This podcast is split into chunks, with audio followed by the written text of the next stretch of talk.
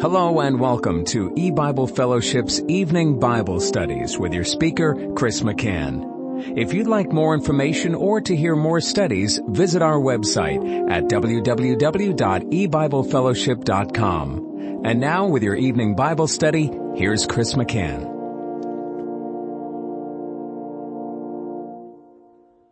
Good evening and welcome to E-Bible Fellowship's Bible study in the book of Genesis. Tonight is study number 27 of Genesis chapter 6. We're going to be reading verses 18 through 20. Genesis 6 verse 18 says, But with thee will I establish my covenant, and thou shalt come into the ark, thou, and thy sons, and thy wife, and thy sons' wives with thee, and of every living thing of all flesh, two, of every sort, shalt thou bring into the ark to keep them alive with thee. They shall be male and female. Of fowls after their kind, and of cattle after their kind, of every creeping thing of the earth after his kind, two of every sort shall come unto thee to keep them alive. And I'll stop reading there.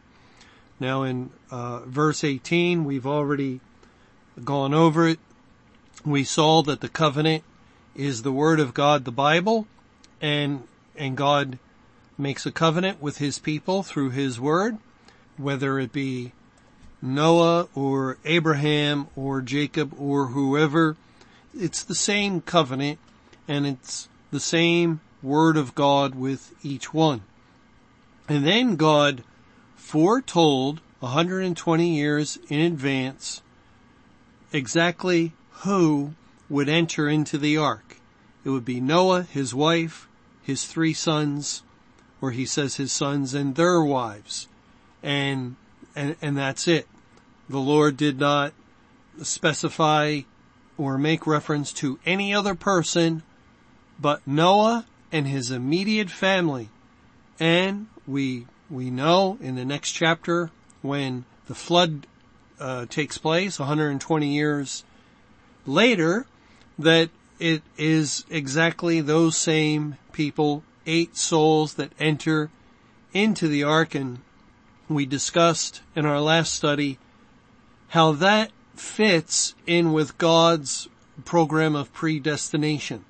That before the foundation of the world, He named the people that would be saved and their sins were laid upon the Lord Jesus Christ and, and, and as time has unfolded, as the history of the world has taken place, God has found those people and those people only to save and to deliver from his wrath and, and they were brought into the kingdom or uh, into the Lord Jesus Christ and hid from the wrath of God through God's salvation program. So God's naming of the people to enter the ark is a figure of his overall salvation plan of election wherein he names each individual that will become saved. All right, let let's go on to verse uh, 19 and verse 20. And of every living thing of all flesh, two of every sort shalt thou bring into the ark, to keep them alive with thee. They shall be male and female. Of fowls after their kind, and of cattle after their kind, of every creeping thing of the earth after his kind, two of every sort shall come unto thee to keep them alive. In verses 19 and 20, the Lord makes reference to the animal world and his deliverance of the animals. They are to be brought into the ark. Again, here God is foretelling because the ark has not yet been built. The rain has not yet begun to fall. That's decades away, over a century away. But just as he named the people who would enter in, in these two verses, he tells us of the animals that will enter in and the number of the animals. Two of every sort shalt thou bring into the ark. And he repeats it in verse 20, two of every sort shall come unto thee to keep them alive. And, and so again, just as with the people, that Noah and his family are a picture of God's salvation, his election program, the animals also typify the same thing. They are types and figures of all that God will save, his elect. And we know from several verses in the Bible that the Lord refers to animals in similar ways to people. For instance, in Jonah chapter 3, after Jonah has gone into the city a day's journey and proclaimed yet 40 days, it says in Jonah 3, beginning in verse 7, and he caused it to be proclaimed and published through Nineveh by the decree of the king and his nobles, saying, let neither man nor beast, herd nor flock taste anything. Let them not feed nor drink water, but let man and beast be covered with sackcloth and cry mightily unto God. Yea, let them turn everyone from his evil way and from the violence that is in their hands. And you, you can't distinguish, you can't separate what God is saying of man and, and what he's saying of the beast. Both were not to eat, both were not to drink, both man and beast were to be covered with sackcloth. And the way verse 8 is worded, uh, again, I'll read it, but let man and beast be covered with sackcloth and cry mightily unto God. It's almost as if God is indicating the beast will cry mightily unto him along with man. And of course that didn't happen.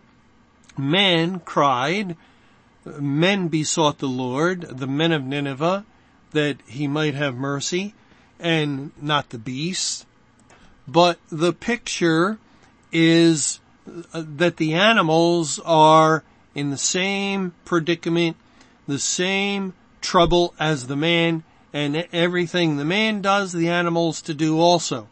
Because God typifies men as animals. And we're going to look at, at just a few verses. Let's go to Numbers 22.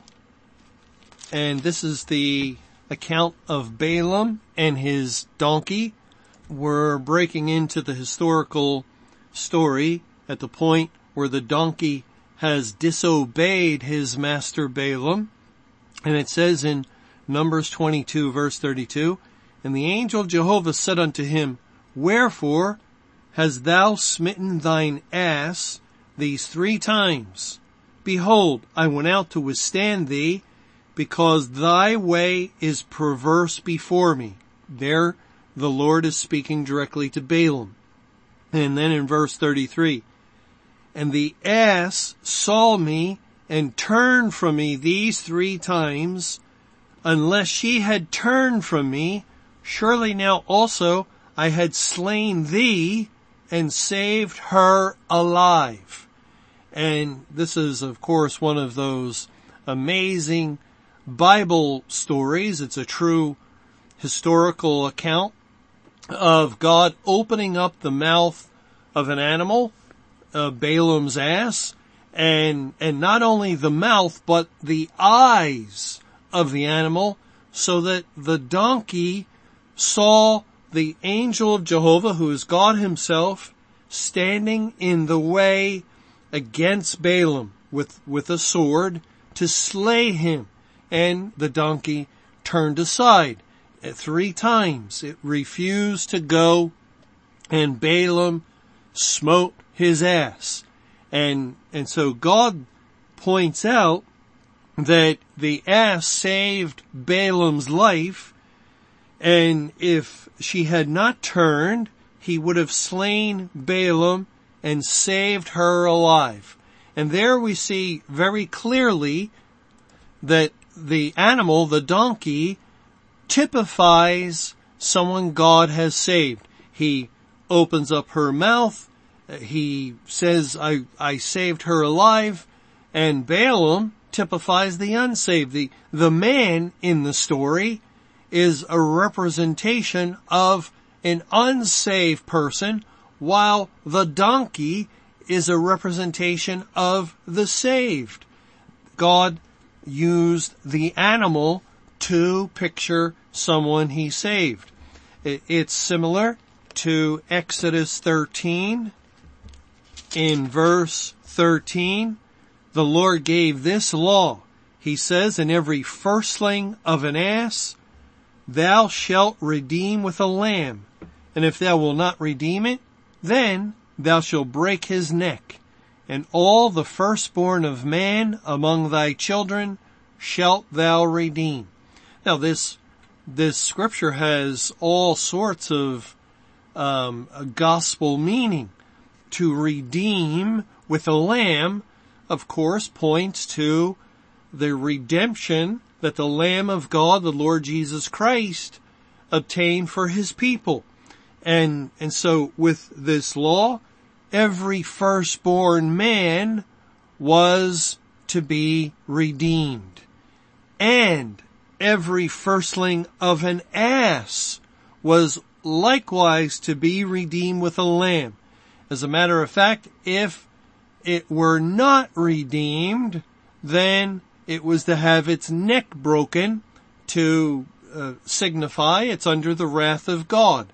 When people break their neck like Eli, uh, at, uh, when he fell back, he broke his neck because uh, it was a picture of him being under the wrath of God, both the falling backwards and the breaking of the neck pictures an individual that is under the wrath of God. And the ass was also to be counted under the wrath of God if it were not redeemed by a lamb. And, and so again, God there is using animals to picture his uh, salvation program. In Isaiah 53, the Lord says this in this messianic chapter of the book of Isaiah in verse 6, all we like sheep have gone astray. We have turned everyone to his own way and Jehovah hath laid on him the iniquity of us all. And, and here and in many other places God typifies his people as sheep. Uh, we are the sheep of his pasture. He, he is our shepherd and, and there's much biblical language that goes along those lines. And, and yet, uh, sometimes we don't stop and think, well, well, uh, in doing that, God is picturing his people as animals, as sheep, sheep that feed upon grass and lie by still waters and so forth. And yet, uh, a sheep is an animal. It, uh, remember in the New Testament, there was a woman who was beseeching the Lord to help her and heal her daughter, but the Lord Jesus said he was not sent but unto the lost sheep of the house of Israel. And there's another reference to sheep. And yet the woman came and worshiped him and said in verse 25, uh, Lord, help me. And then in verse 26, but he answered and said, it is not meet to take the children's bread and to cast it to dogs. And she said, truth, Lord, yet the dogs eat of the crumbs which fall from their master's table. Then Jesus answered and said unto her, O woman, great is thy faith, be it unto thee, even as thou wilt. And her daughter was made whole from that very hour. And here the woman was, was identifying herself with a dog waiting for a crumb to fall from the table. And, and there's other instances in the Bible where God is speaking of people, He's speaking of His elect, but He is using the figure of animals, and that's what's going on here. In Genesis 6, in verses 19 and 20, and of every living thing of all flesh, two of every sort, shalt thou bring into the ark to keep them alive with thee. They shall be male and female, of fowls after their kind, and of cattle after their kind, of every creeping thing of the earth after his kind, two of every sort shall come unto thee to keep them alive. It's repeated, that, that phrase, keep them alive, twice. Once in verse 19, once in verse 20. Also, of course, the people that went on board the ark were kept alive. It relates to Psalm 41, this language of being kept alive. Psalm 41 verse 1 says, Blessed is he that considereth the poor. Jehovah will deliver him in time of trouble. Jehovah will preserve him and keep him alive. And he shall be blessed upon the earth, and thou wilt not deliver him unto the will of his enemies. The poor, as well as strangers and widows in the Bible, typify God's people. And, and so here, uh, Jehovah considers the poor and will deliver him and preserve him and keep him alive. All those that were kept alive in the ark are a picture of the spiritually poor, the poor in spirit, and, and all God's people, the people as well as the animals.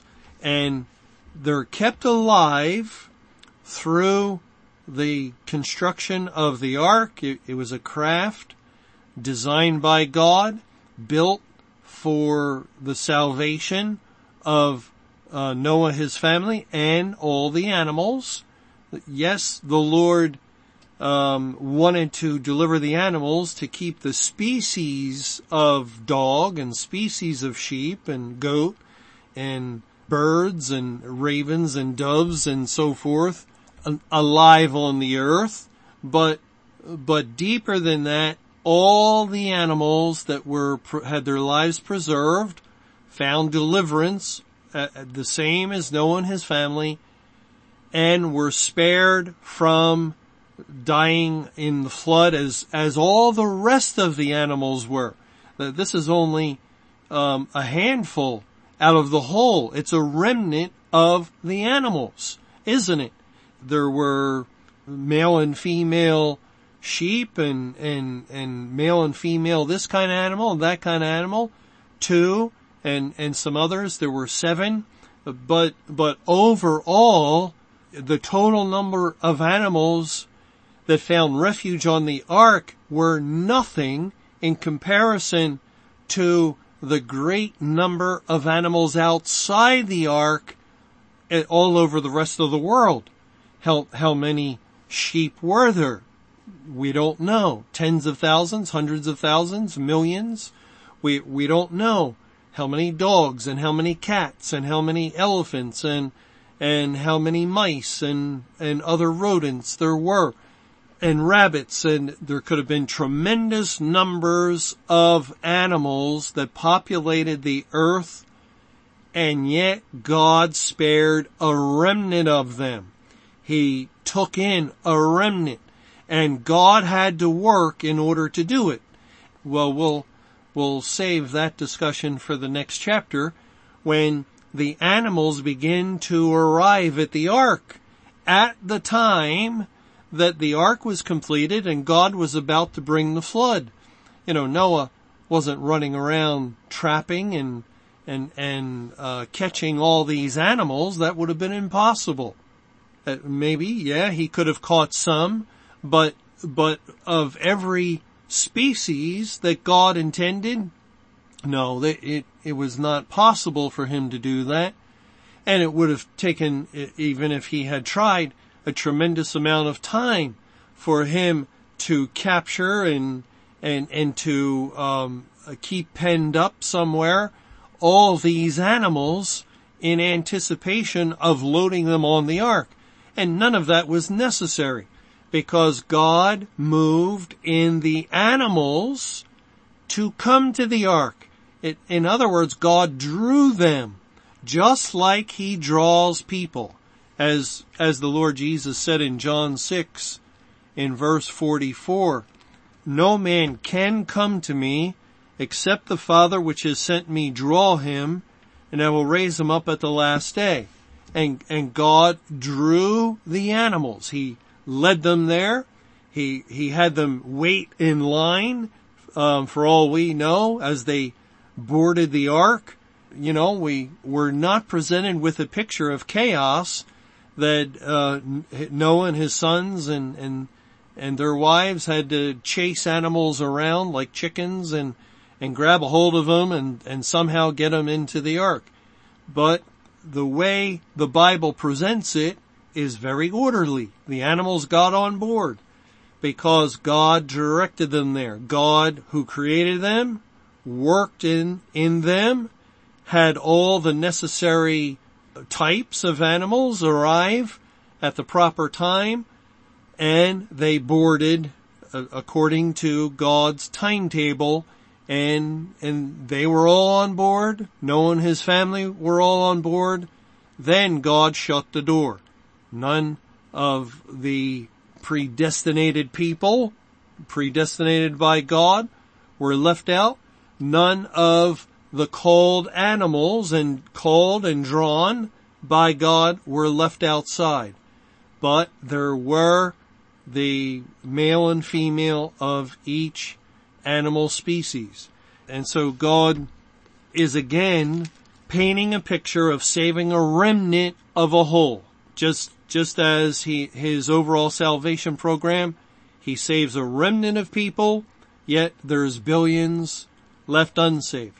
He saved a remnant of animals, delivering them from the death of the flood, and yet millions upon millions of other animals died in the flood and we're uh, still benefiting from that with fossil fuels today. But, but this is the picture that God is given and they were kept alive. Now this ties in with the statements of 1 Thessalonians chapter 4 in verse 15 and 17 where the Lord speaks of the coming of Christ, the second coming at the time of the end, and he says in verse 15, For this we say unto you by the word of the Lord that we which are alive and remain unto the coming of the Lord shall not prevent them which are asleep. He repeats it in verse 17. Then we which are alive and remain shall be caught up together with them in the clouds to meet the Lord in the air, and so shall we ever be with the Lord. They were loaded onto the ark and kept alive. Noah and the other seven human beings were kept alive through the ark. They were alive and remained. Of all the rest of the people in the world, none of the rest were alive, none of the rest remained. But, but they did, and so too is God picking up on that figure, which we could actually expect because the Lord began Judgment Day, May 21, 2011, on a day that identified 7,000 years from the point of his shutting the door of the ark and the beginning of the flood. And, and therefore it identified with the keeping in or the, the shutting of the door was not only a judgment upon those without, but it was a necessary safety uh, mechanism to protect all within so that they could be kept alive and remain for when the flood would be over and then they would come out. So God uses the language that we find concerning those that were uh, brought into the ark, they were kept alive. They, their, their lives were preserved. And all of God's people, all the elect save prior to the shutting of the door on May 21, 2011, are alive and as long as they, they continue to live physically and remain upon the earth and will do so until God takes them in physical death and then their spirit would go to be with the Lord or if they remain until the very end, they will be um, what this group of people in 1 Thessalonians 4 is referring to. Those that were alive and remain unto the coming of the Lord. Well, the Lord does not keep alive the wicked. It says in Deuteronomy chapter 20, in verse 16, But of the cities of these people, which Jehovah thy God doth give thee for an inheritance, thou shalt save alive nothing that breatheth, but thou shalt utterly destroy them, namely the Hittites and the Amorites, the Canaanites and the Perizzites, the Hivites and the Jebusites, as Jehovah thy God has commanded thee. None of the wicked are kept alive. In Job 36, verse 6, it says, He preserveth not the life of the wicked, but giveth right to the poor. It is not God's purpose to preserve the life of the wicked. And, and, and so, when he brings judgment, he slays the wicked. The, the walls of Jericho fall down and he kills everyone but Rahab, the harlot and her family because he made obligation to her. She is a picture of his elect, but all the rest of the people of the city, man, woman, and child, are slain by the sword. They're killed. And that's how it was with the flood. All who found grace in God's sight along with Noah and, and all the animals that were delivered, they're kept alive because of God's will and, and this is all according to his purpose and his good pleasure and the rest of mankind and the rest of all the animals that are in the world that have the breath of life are destroyed. God um, does not preserve their lives. They they had no provision made for them. The ark was constructed for the people and the animals that God brought on board. There was none provision made for anyone else. Thanks for joining us for E-Bible Fellowship's Evening Bible Studies. You can hear these studies Monday through Friday over Paltalk, Skype, E-Bible Fellowship's webcast audio, or over your phone. For more information or to hear other studies, visit www.ebiblefellowship.com. Until our next study, may the Lord's perfect will be done.